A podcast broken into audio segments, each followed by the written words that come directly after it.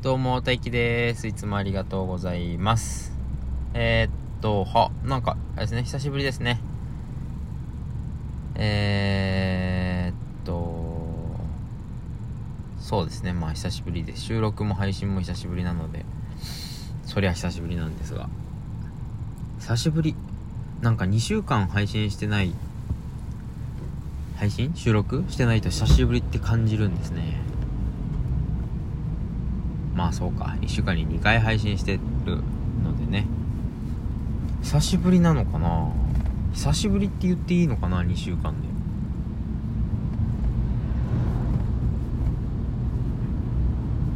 まあいいや。ってことで今日も今年もガンガンカッコつけていきたいと思います。よろしくお願いします。そうですね。年始は今年はあれですね。ショッキングなニュースがずあいいか。暗くなるから。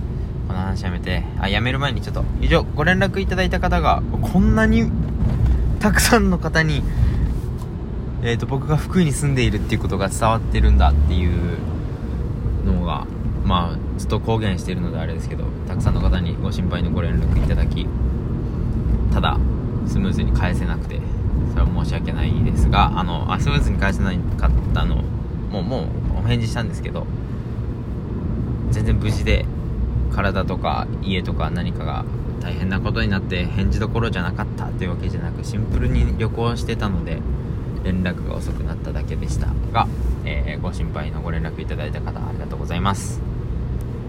僕自身は元気です。まあなんか親戚がね能登の方にいたりでなんかいろいろあるあるっちゃあるんですけどまあ誰も死んではなくまあいいか暗い話になるので。えー、っとはい。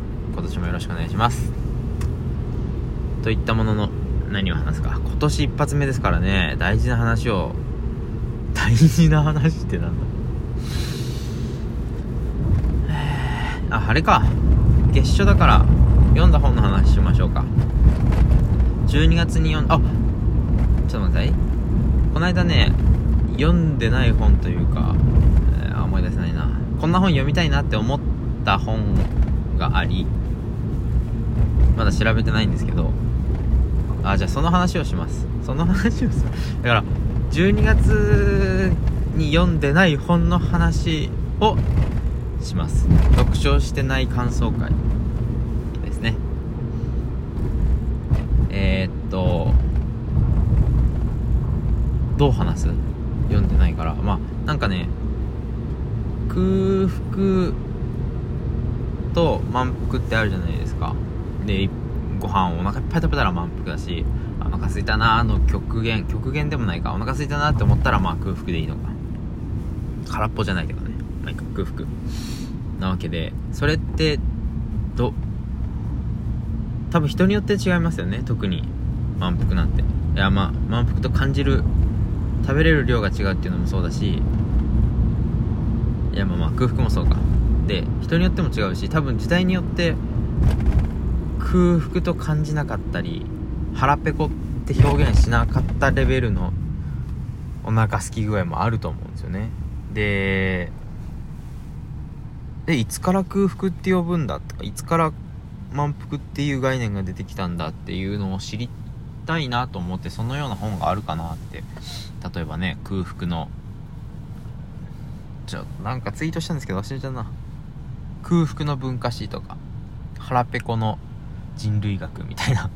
なんかそんなのあるかなって読みたいと思っているのでもし知ってる方いらっしゃったら教えてください。なんか空腹になったら。あーわかんないけど。なんか地域とか年代ごとでこの空腹を経験した人間はどういう行動空腹と感じた人がどういう行動をするのの違いとかそれこそなんかフィールドワークした人 いるかわかんないけどその人類学的に切り取ってその一部を見てどういう風に